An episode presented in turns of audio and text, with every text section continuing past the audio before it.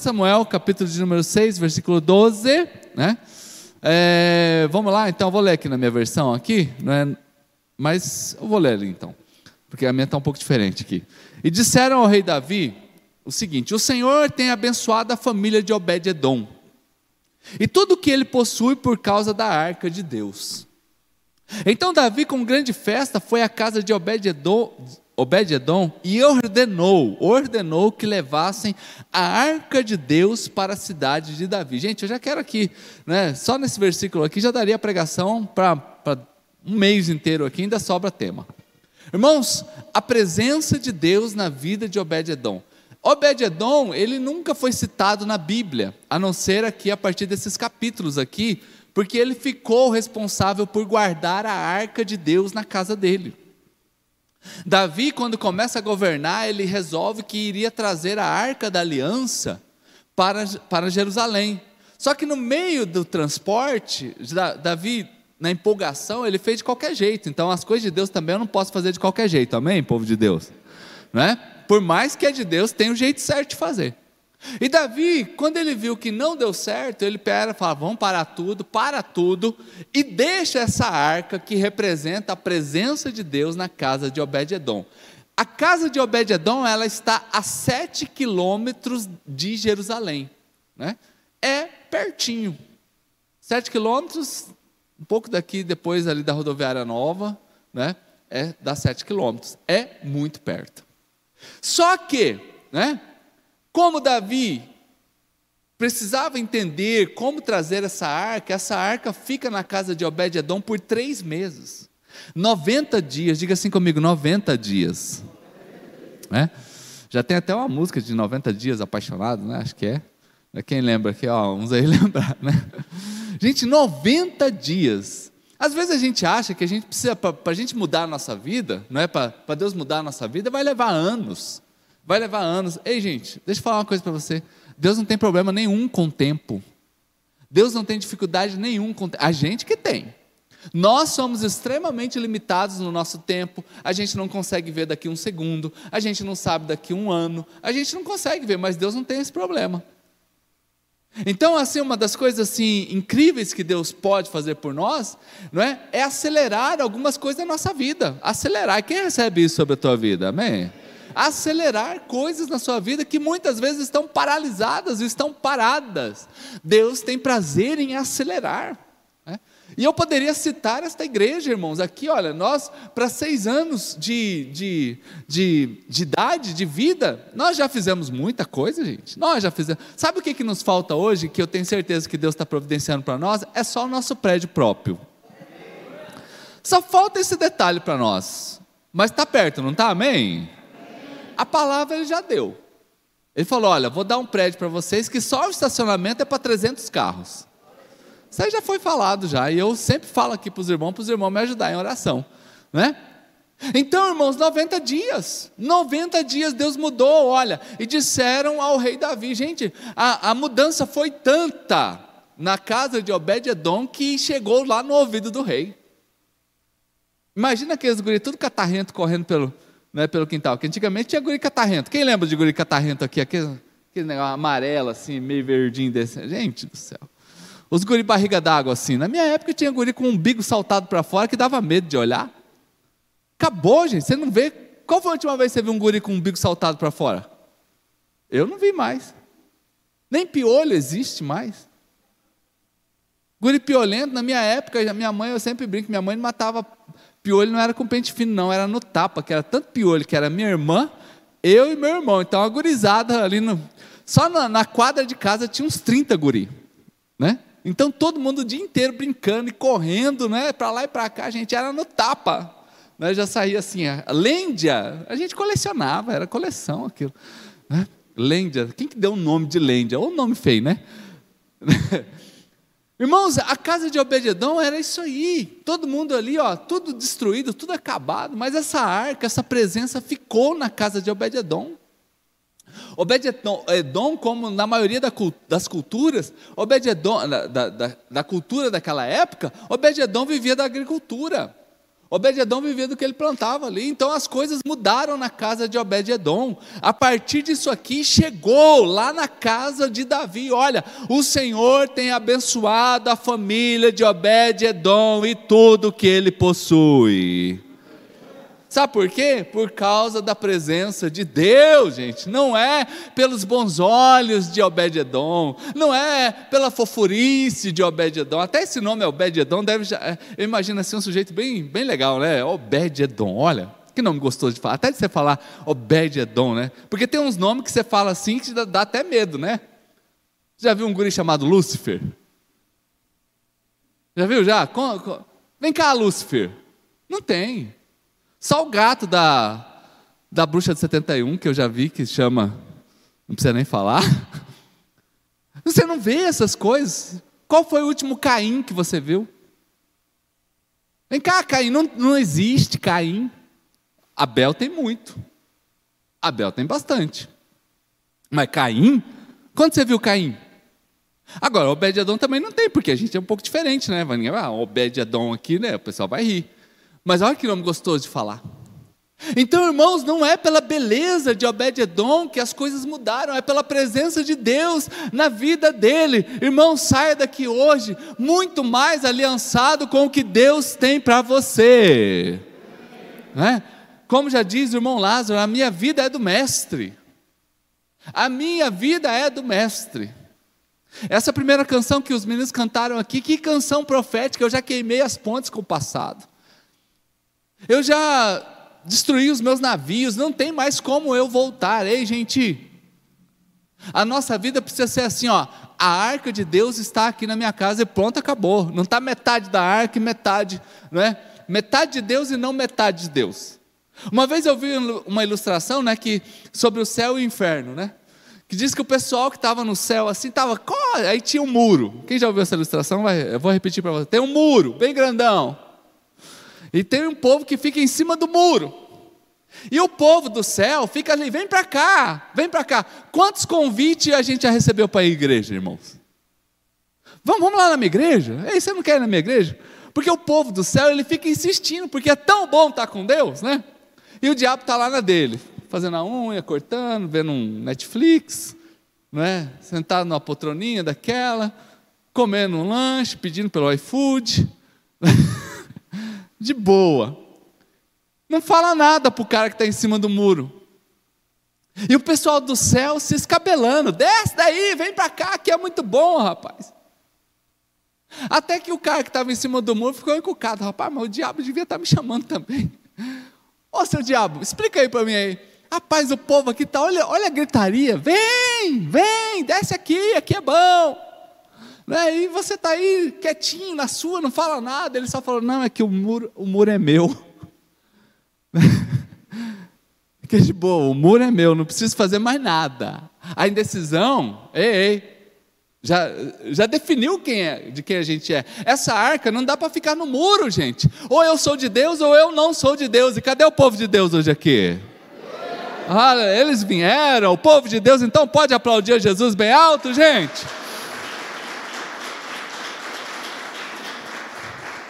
Versículo 13, então, vamos lá para o versículo 13. Quando os que carregavam a arca do Senhor davam seis passos, eles sacrificavam um boi e um novilho.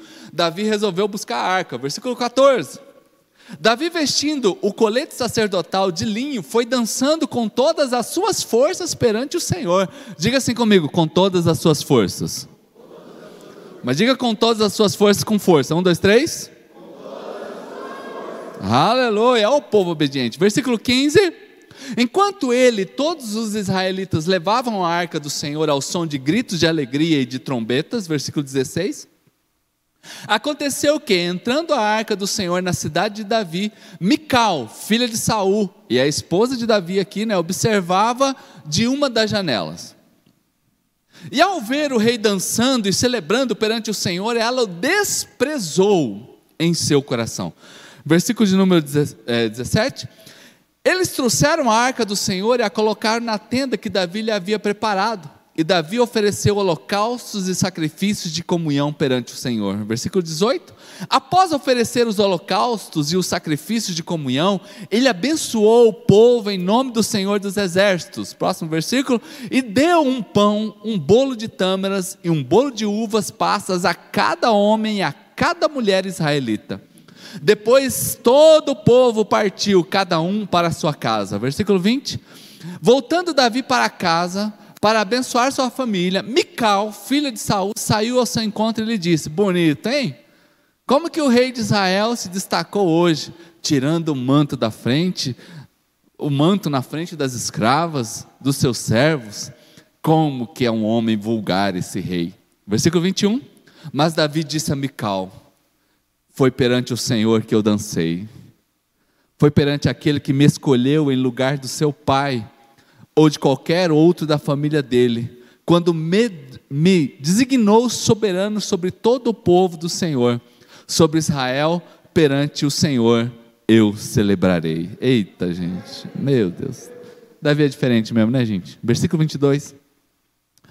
E me rebaixei, me rebaixarei ainda mais, e me humilharei aos meus próprios olhos, mas serei honrado por essas escravas que você mencionou. Versículo 23.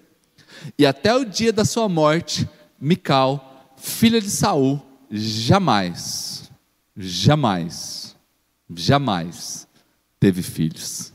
Fala assim, misericórdia.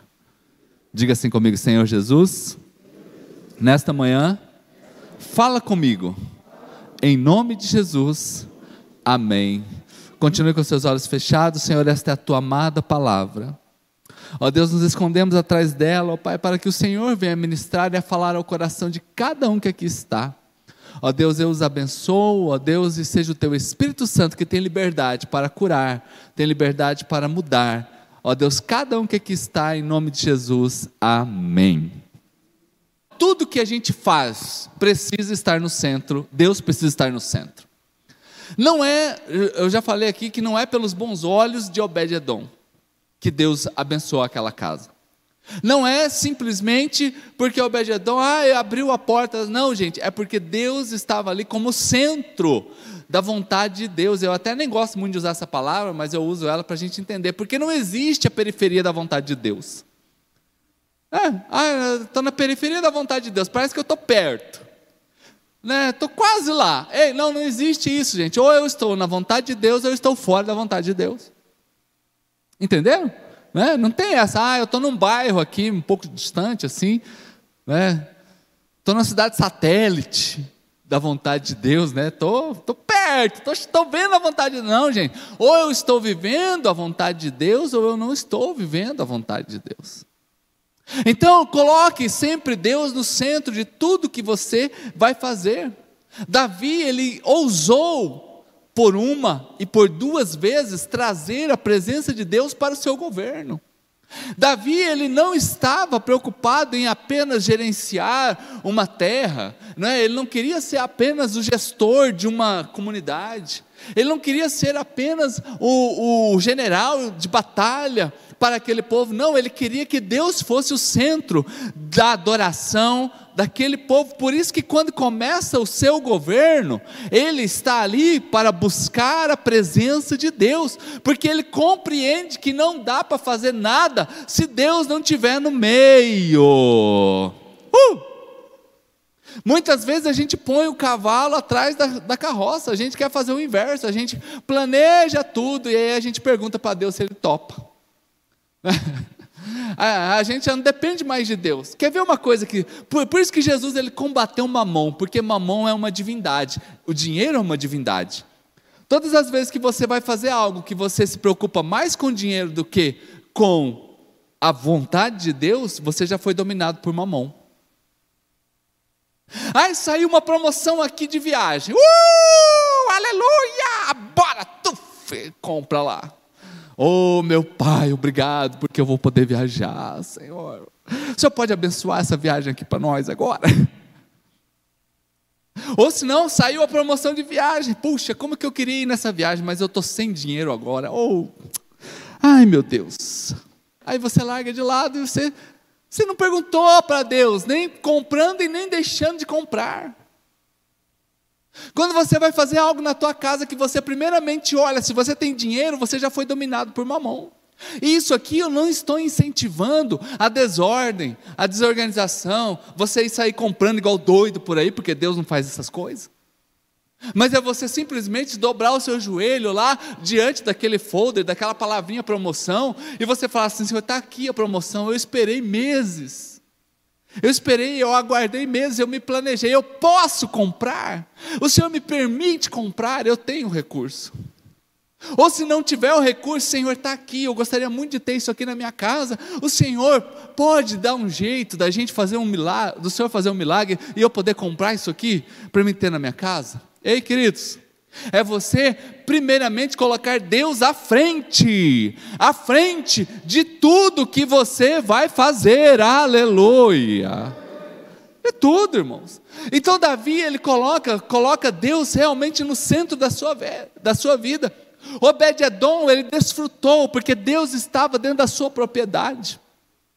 Você não vê que a Bíblia falou assim: Deus abençoou todo mundo que estava perto da, da arca, não. Abençoou onde estava a arca. Abençoou a casa de Obed-Edom. Foi específico, foi muito claro.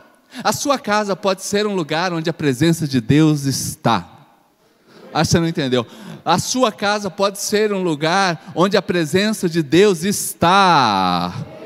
Oh, aleluia, irmãos. Ó, oh, e fica a dica aqui: que Deus te dê condições de você ampliar a sua casa, que Deus te dê condições de você comprar um imóvel, um imóvel, que Deus te dê condições de você reformar o seu lar, e você lembre de conversar com o arquiteto, com o engenheiro, falar assim: vamos construir aqui um, um quarto, um lugar para que a presença de Deus habite na minha casa.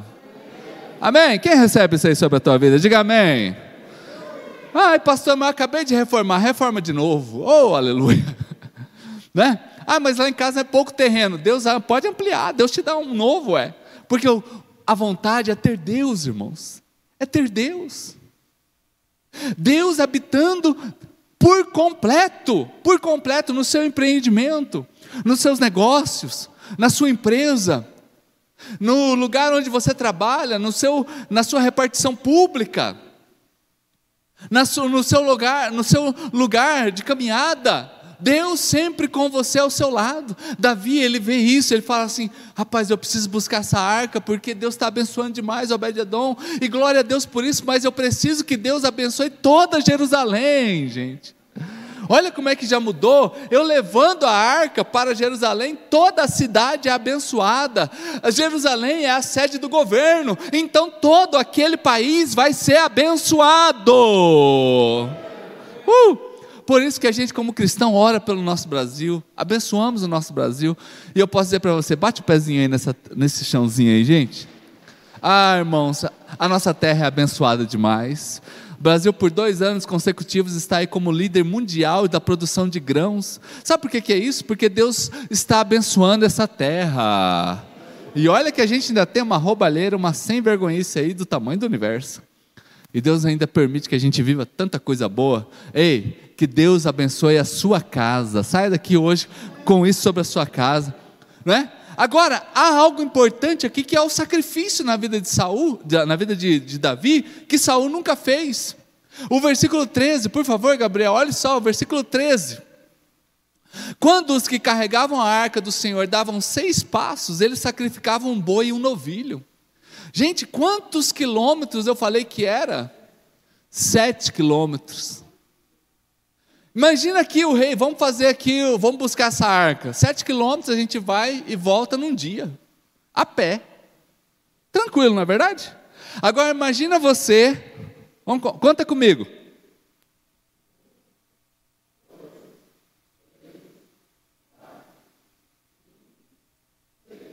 Para tudo pega um novilho, mata, carneia, tira a pele, faz uma fogueira e deixa um sacrifício. Pega um boi, um bichinho pequeno, né? mata. Gente, será que dá para fazer isso aqui? Pelo menos um dia. Essa viagem de Davi aqui durou meses para trazer a arca à presença de Deus, à sua casa. Aí terminava o sacrifício, mais seis passos. Vamos lá de novo?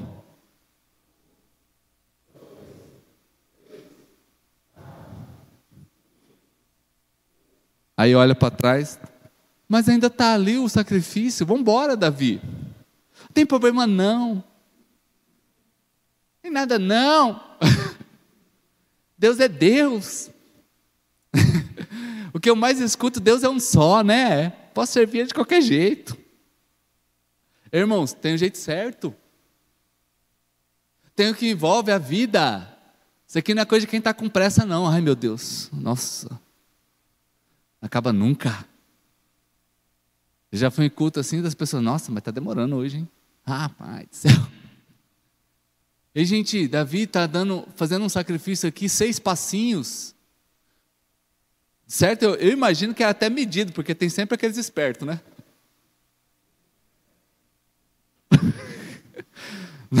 tipo assim, um vale dois, né? Vamos mais rápido, né? Começou uma série nova, rapaz, a gente tem que assistir, vamos voltar. Quando terminar. Combinei com a minha família da gente voltar, rapaz do céu, Davi não falou que ia ter esse sacrifíciozinho aí, gente. A cada sete pa, a cada seis passos tem um sacrifício. Segundo quem já foi no espaço, eu nunca fui, né? mas diz que dá para ver a, a, a muralha da China. Diz que é possível ver do espaço. Pensa o tamanho do negócio amplitude, dá para ver do espaço. Ei, Deus, com certeza, quando ele olhava para a terra, ele viu um rastro de sacrifício. Ele viu uma marca de sacrifício. Não dava para passar despercebido. Não dava para ser de outro jeito. Mas está demorando, não tem problema, eu sou o rei. O tempo aqui é eu que falo, como que vai ser, então nós vamos fazer desse jeito. A cada seis passos a gente vai sacrificar a Deus, a gente vai entregar a Deus. Aí, gente, vamos sair de um nível raso. Eu não estou falando aqui para você porque Jesus já morreu na cruz do Calvário para acabar com esse sacrifício aqui, já essa morte aqui, essas mortes não são mais necessárias. Mas todos os dias a minha entrega a Deus, por isso que é fundamental algo a mais na nossa vida, é um lugar de adoração, é a nossa vida ser o verdadeiro altar, amém? A nossa vida ser o verdadeiro altar para Deus. A cada sete passos, Davi está ali sacrificando, está fazendo algo para Deus, está chamando a atenção de Deus. Está com uma vida, porque muitas vezes a gente passa duas horas aqui no culto e a gente só vai lembrar de Deus na outra semana. Muitas pessoas, infelizmente, só lembram de Deus na hora que a água bate naquelas regiões. Aí lembram de Deus. Aí faz campanha, aí ora, aí chama pastor, aí faz na, aí oferta, aí faz, irmãos, ei, a vida de Davi aqui ele está vendo, ele sai, da, agora eu quero fazer do jeito certo. Eu quero fazer do jeito certo. Eu quero ser extravagante. Eu quero ser extravagante. Sabe uma coisa que eu percebo nos últimos dias? A gente está muito comportadinho. A gente está muito comportadinho, não é? Extravagância? Ah, não. Ah, não. Maior extravagância, consegui participar essa semana cinco vezes da reunião no Meet, deitado no meu colchão, orando, intercedendo para aqueles pedidos. Oh, meu Deus. Aí de vez em quando eu desligo a câmera ali, pego uma paçoquinha.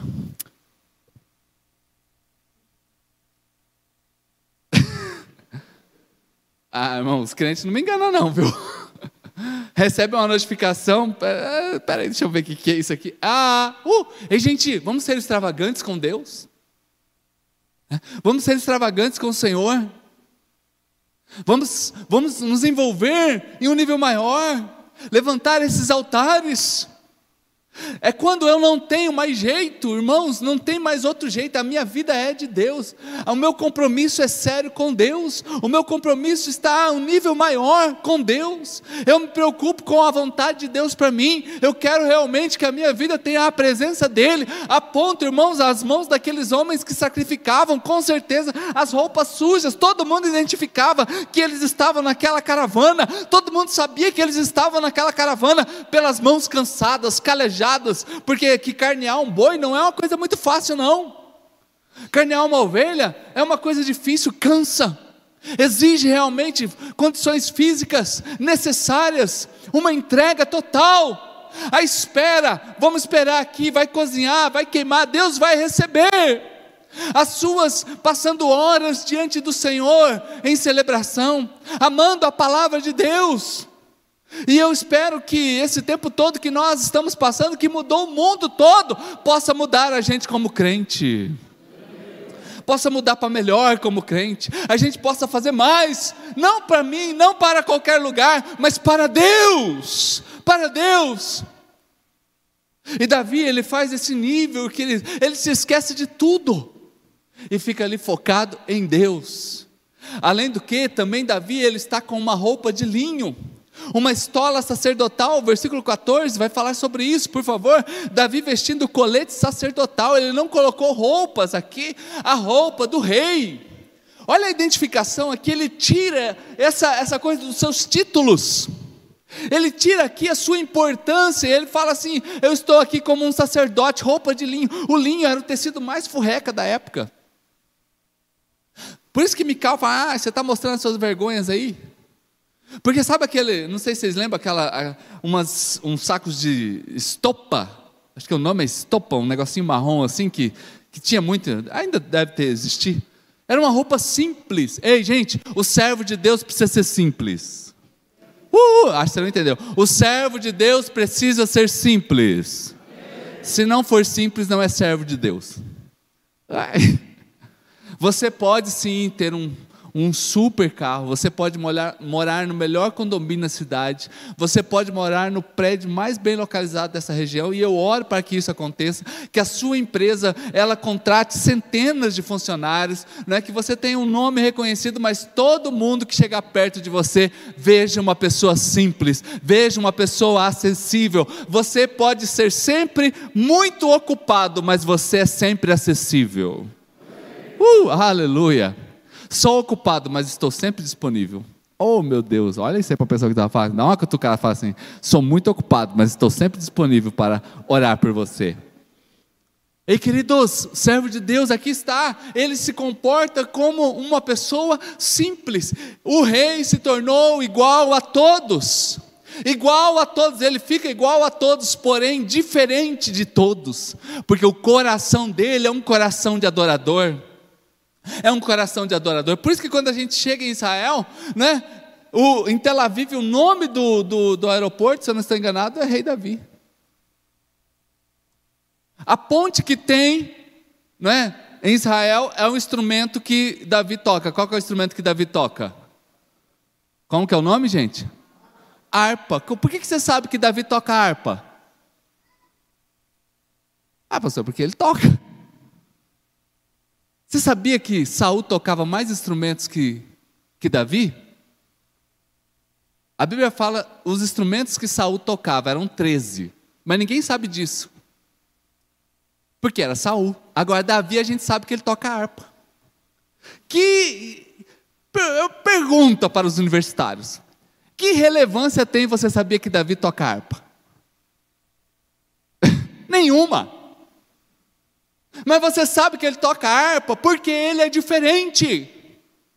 Então, quando nós somos diferentes, com certeza as pessoas ficam sabendo de detalhes da nossa vida que muitas vezes passam despercebidos. O rei Saul, que era o seu antecessor, foi muito mais criativo com a música do que Davi, mas toda a vida. Só que ninguém sabe disso. Porque Davi marcou a sua geração. Davi, ele é diferente. Davi, ele é igual a todos, mas é diferente. Então, por isso que você anda em Israel, são estátuas e estátuas de Davi, hotéis com o nome de Davi, o lanche com o nome de Davi. Se você tiver o nome de Davi, você entra direto em Israel, você não precisa nem de passaporte. ah, Davi, pode entrar, Davi é tudo gente boa. Né? Então vai marcando aí, irmãos. Então Davi, ele é essa pessoa que está aqui, ele é tudo, mas ele está a ponto dele mostrar as suas cuecas na adoração. E olha que naquela, eu estou sendo bondoso, que não existia cueca naquela época. Então você entendeu, né? Era o rei. Era o rei. E ele é extravagante na sua maneira de chamar a atenção de Deus. Então, olhe só, irmãos, não é roupa, não é posição social, é coração. Uh, uh, ei, não é roupa, não é posição social, é o quê? Bate aí no coração. É coração, é paixão por Deus, é paixão pelo Senhor. Já para a gente caminhar aqui para nós orarmos com vocês, Davi também ele aprendeu a negar o desprezo das pessoas. Uh, eu sempre digo que tem um momento na nossa vida que a gente precisa deixar Deus queimar o nosso filme. Deixar queimar o nosso filme, falar, rapaz, anunciar para todo mundo. Chega no seu primeiro dia de trabalho e fala assim: Eu sou crente. Eu sou crente. Chega naquela reunião familiar, porque se Deus permitir, no final do ano a gente vai poder reunir as nossas famílias, amém? E você seja o primeiro a levantar uma oração. Ei, vamos parar aí tudo aí, vamos orar? Vamos orar? Davi, ele não está preocupado, não, se as pessoas aqui, ai, tá, Mical, queridos, que era a esposa dele, disse, porém, Davi a Mical, perante o Senhor, que me escolheu, a mim antes do que os teus pais e toda a casa, mandando-me para que fosse chefe sobre este lugar, que eu estou dançando, no versículo 21. Uh, Ei, gente, então Davi, ele não está preocupado com a sua imagem perante as pessoas, o negócio é agradar a Deus. E isso também precisa ser combatido em nós, precisa ser combatido por nós, porque muitas vezes a gente quer manter a nossa imagem, apenas a nossa imagem. Apenas a nossa imagem, para que as pessoas não nos identifiquem como cristãos, como pastor. Pensa que pastor é um sujeito mais queimado que pastor, eu estou achando, estou para achar por aí. É? Em todo lugar que eu chego, oh, tudo bem, seu nome é? Ah, eu sou ah, Júlio, tá, que é? Sou pastor. Sou pastor. Gente, tem uma má fama aí de pastor que não consegue comprar nada à vista. Nada. Até à vista é difícil. Não, mas vou pagar. Não, mas será que esse dinheiro é verdadeiro? Porque, por conta que tem uns abençoados aí que faz umas, umas caquinhas aí, então queima toda a classe. Eu não tenho essa dificuldade. Não fico mentindo em documentos, não. Sou pastor, Poxa, para o pastor é difícil fazer o financiamento. Não tem problema, se não passar, não passou. O último carro que a gente foi comprar, o que, que o senhor faz? Sou pastor e ela, professora. Dois. ai, ai, carro de professor é Celta normalmente, né? Nada sai, termina a aula, sai aquele bando de Celta uma atrás da outra. Ah, gente. Né? Carrinho de supermercado. Eu estava vendo o humorista, né? carrinho de supermercado né? com o professor, né? É tão vazio que chega uma criança. Você não vai usar o carrinho, não? Não, estou fazendo compra, meu filho. Aqui está vazio ainda. Aí, dá o número do seu CPF aí. Ah, tá bom. Não, não, tá tudo certo aqui. É, já escolheu o carro? Falei, dona, a senhora não vai precisar do comprovante de, de remuneração, não? Não, não, já averiguamos aqui, está tudo certo já. Só escolher o carro. Eu falei, tá bexiga. Gente, o tanto de amigo que eu tenho que não consegue. Então, eu não tenho dificuldade nenhuma de falar que eu sou pastor. Entrei na Universidade Federal no curso mais endemoniado que existe, que eles não me escutem agora.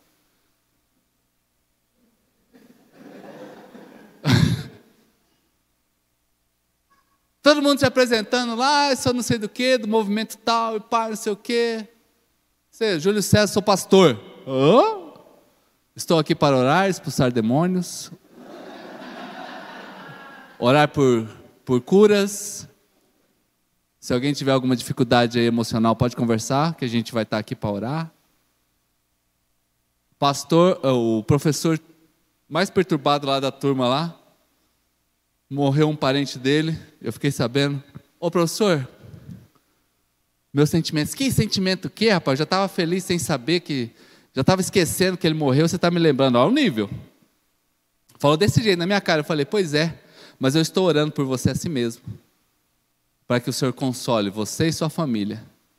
É? Sabe que eu não estou pedindo, né? Eu falei, pois é, mas é de graça.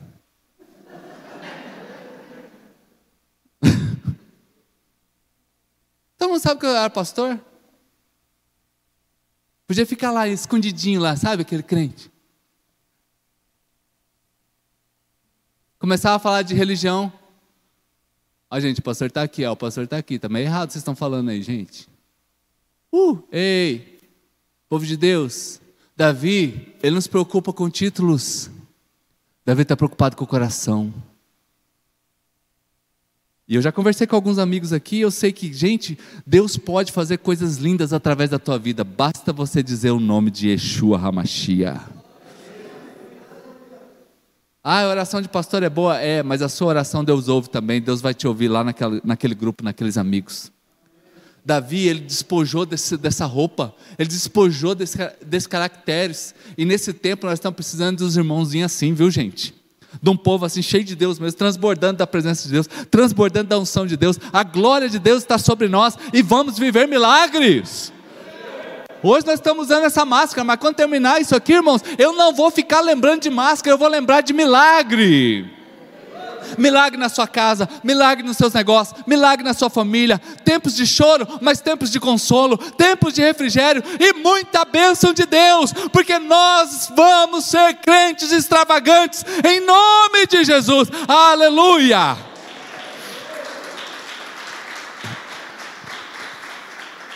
Eu já quero que o Ministério da Adoração pode subir aqui em cima. Ei, para você que de repente foi desdenhado esses dias. Talvez você foi desdenhado por alguém. Davi foi desdenhado, mas Deus o honrou. Deus o honrou. Então eu quero que você entenda e compreenda isso. Tudo que Deus, não é tudo que Davi fez foi com todas as suas forças. Diga amém. Diga amém. Diga amém. Ah, irmãos, Davi ia escrever salmos, escreveu quase 150. Pensa, vou escrever uns salmos aqui, vou escrever 150 salmos. Davi foi cuidar das ovelhas, chegava lá um leão, ele pá, matava, adolescente ainda, matava o leão. Chegava um urso lá, né, para pegar uma das ovelhas, matava o urso também. Um dia que chegou lá diante do exército, tinha um, um, um gigante do outro lado, Davi era uma criança, um adolescente. Ele só falou assim: Ei, quem que é que se levantou contra o Deus de Israel? Quem que é esse gigante incircunciso? Olha a palavra que ele diz. Ele não deu nem o nome, ele nem falou o nome de Golias. Quem que é esse Golias aí não? Quem que é esse gigante incircunciso? É, eu vou lá agora, vou vencer esse rei. Vou vencer esse gigante. Rapaz, você é uma criança, todo mundo tentando, tentando tirar das ideias dele. Que criança nada, eu vou no nome do Senhor dos Exércitos. Eita, gente. Tudo que ele faz, ele é extravagante, é com todas as suas forças. E a Bíblia diz lá no versículo de número. É, versículo 14, né? Versículo 14, pode. E Davi vestido com colete. Ah, não, não é esse aí não. Ah, é, é. Foi dançando com todas as suas forças perante o Senhor. Uh! Ei, gente! Não é. Ai, não, é uma entrega completa. É uma entrega completa é com todas as forças. Eu envolvo minha vida, eu envolvo o meu emocional, eu envolvo o meu espiritual nisso aqui. Eu estou buscando a Deus.